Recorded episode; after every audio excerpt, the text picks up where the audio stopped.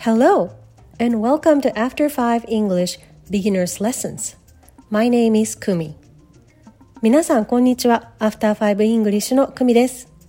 カナダはバンクーバーで移民の方を対象に英語の講師を10年近くしておりました。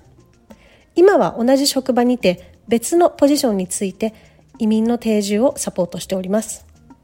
この度、メインの配信プラットフォームを YouTube からポッドキャストに移行し、英語習得初心者を対象にしたミニレッスンを配信していく予定です。定期的に配信していこうと意気込んでおります。英語という言語はコミュニケーションをとっていく中での一つのツールで、このツールを操るにあたってスキルを習得していく必要がありますが、そのスキルとは listening, speaking, reading, writing この4つです。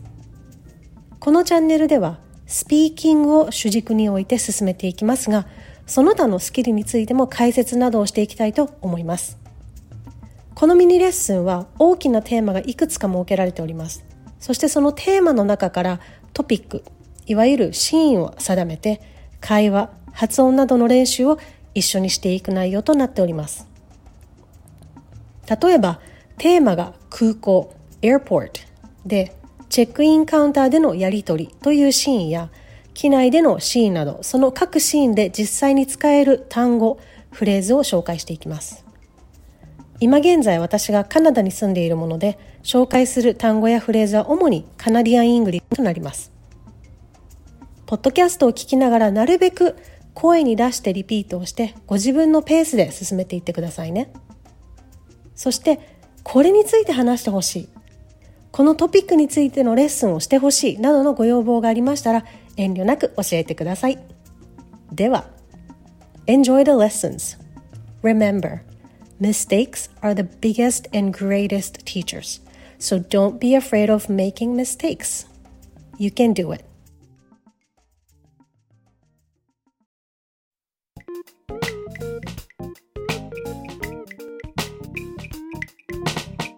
Welcome back to After 5 English Mini Lessons. Happy to have you back. レッスン4へようこそ。伝えそびれていましたが、このポッドキャストは現在 YouTube と連携配信されております。なので YouTube もぜひご利用ください。そしてスクリプトはエピソードの解説にも記載されているので、ぜひご参照くださいね。はい。では豆知識いきます。あの、空港コードってあるじゃないですか。3文字の。でこのコードって大体地名にちなんだイニシャルですよね。例えば成田なら NRT とか羽田なら HND みたいに。でも知ってましたか？カナダのメジャーな空港のほとんどのコールサインは Y から始まります。例えばバンクーバーだったら YVR トロントは YYZ カルガリーは YYC モントリオールは YUL って言った具合です。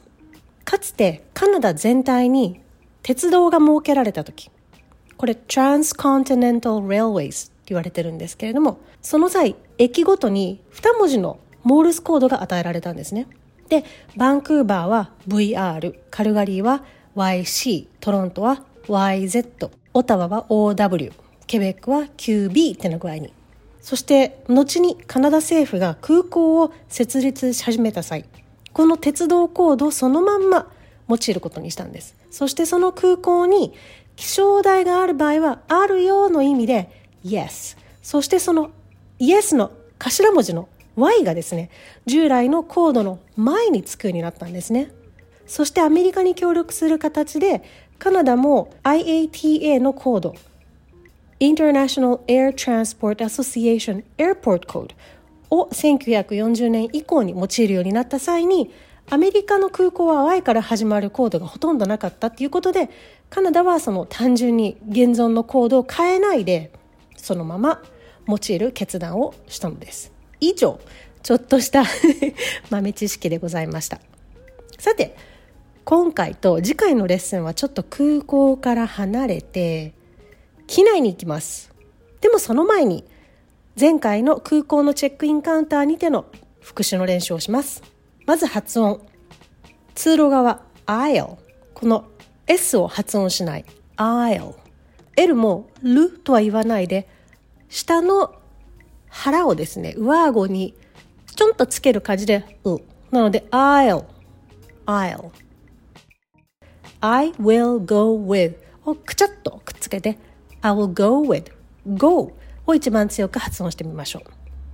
そして次 prefer prefer 二つ目の音節にストレスを置きましょう。prefer はい。そして会話の復習。最初のセットでは登場客 B のセリフを繰り返して次のセットでは登場客として職員と話をしてくださいね。ではいきます。A Would you prefer a window or aisle seat? B. I will go with the window seat. A. Okay, we have some window seats available at the back. Is that okay? B. Sure, that's fine by me. OK 次のセット B になってください A Would you prefer a window or aisle seat? B. A. Okay, we have some window seats available at the back. Is that okay? B. イェイよくできました !Awesome! では、Let's move on! 今回は機内ということで使えたら便利フレーズです。まずは会話を聞いてみましょう。A Hi, sorry, can you do me a favor? B. Yes. A. Would you be able to put this in the overhead compartment? B. Sure. A. Thank you so much. 聞き取れましたかどんな会話でしたかそう、これ、乗客同士の会話、もしくは乗客と乗員の会話で、A が B に荷物を上の荷物置きに置くのを手伝ってほしいってお願いをして B が快諾しているんですね。これは実は A にもなれるし B にもなれるシチュエーションです。今回のターゲットフレーズは Can you do me a favor? と Would you be able to? です。よーく使われます。Would you be able to? はお願いの内容を丁寧に伝えるときにとても有効です。ちなみに Can you do me a favor? の他にも Can you help me please? っていうふうに言って頼み事をしてもいいっていう言い方も使えます。なので Can you do me a favor? or Can you help me please? 単語 overhead compartment マスターしてみましょう。overhead 頭上 compartment 収納 compartment ということで2音節目2音節目にストレスが置かれます。Overhead compartment. Repeat after me. overhead compartment. さあ、発音の練習なんですけど、can you? これ、can you? って普通はあんまり言わなくて、can you じゃなくて can you ぐらいでいいです。favor お気に入りのが favorite なんですけれども、お願いするときとかは favor って言って、a で fay, fay で v の音は前歯を下唇の内側にちょっとかする感じで、v, v, v で、favor, favor. Would you be able to? これも一つ一つ丁寧に発音する必要はなくて、able to がまあ一番強く発音されるように。で、他はくっついて曖昧な母音で、もう would you be able to ぐらいでいいです。1、2、3、4音節とかではなくて、would you be able to? もうなんか二音節で発音するような気持ちでいてください。ちなみに can も would も機能語と言って文章の中でも主役級の単語ではないんですね。この単語の発音ははっきりする必要がありません。口半開き、若干やる気ない感じで発音してみてください。Can you? Would you? Repeat. Can you? Would you? Can you? Would you?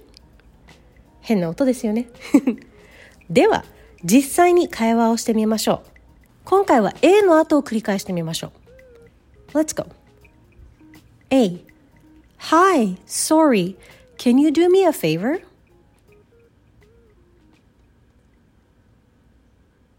B. Yes.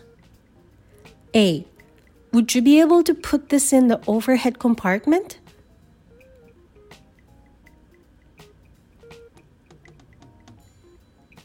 B. Sure. A. Thank you so much. もう一回行きましょうか。今回は A って言ったら会話を始めてみてくださいね。Let's go. A.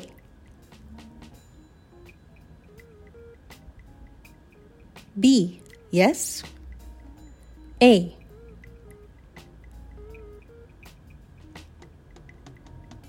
B.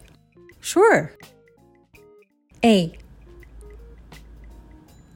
Awesome. Good job. I think you've tried really hard and I'm so happy that you gave it a try. 遠慮なく一旦停止をして何度でも練習してください。Great job! レッスン4お疲れ様でした。何度でも何度でも繰り返して練習してみてくださいね。そしてご質問、ご要望がありましたらお気軽にお知らせください。次回のレッスンも機内のシーンです。では、See you in the next lesson. Bye for now.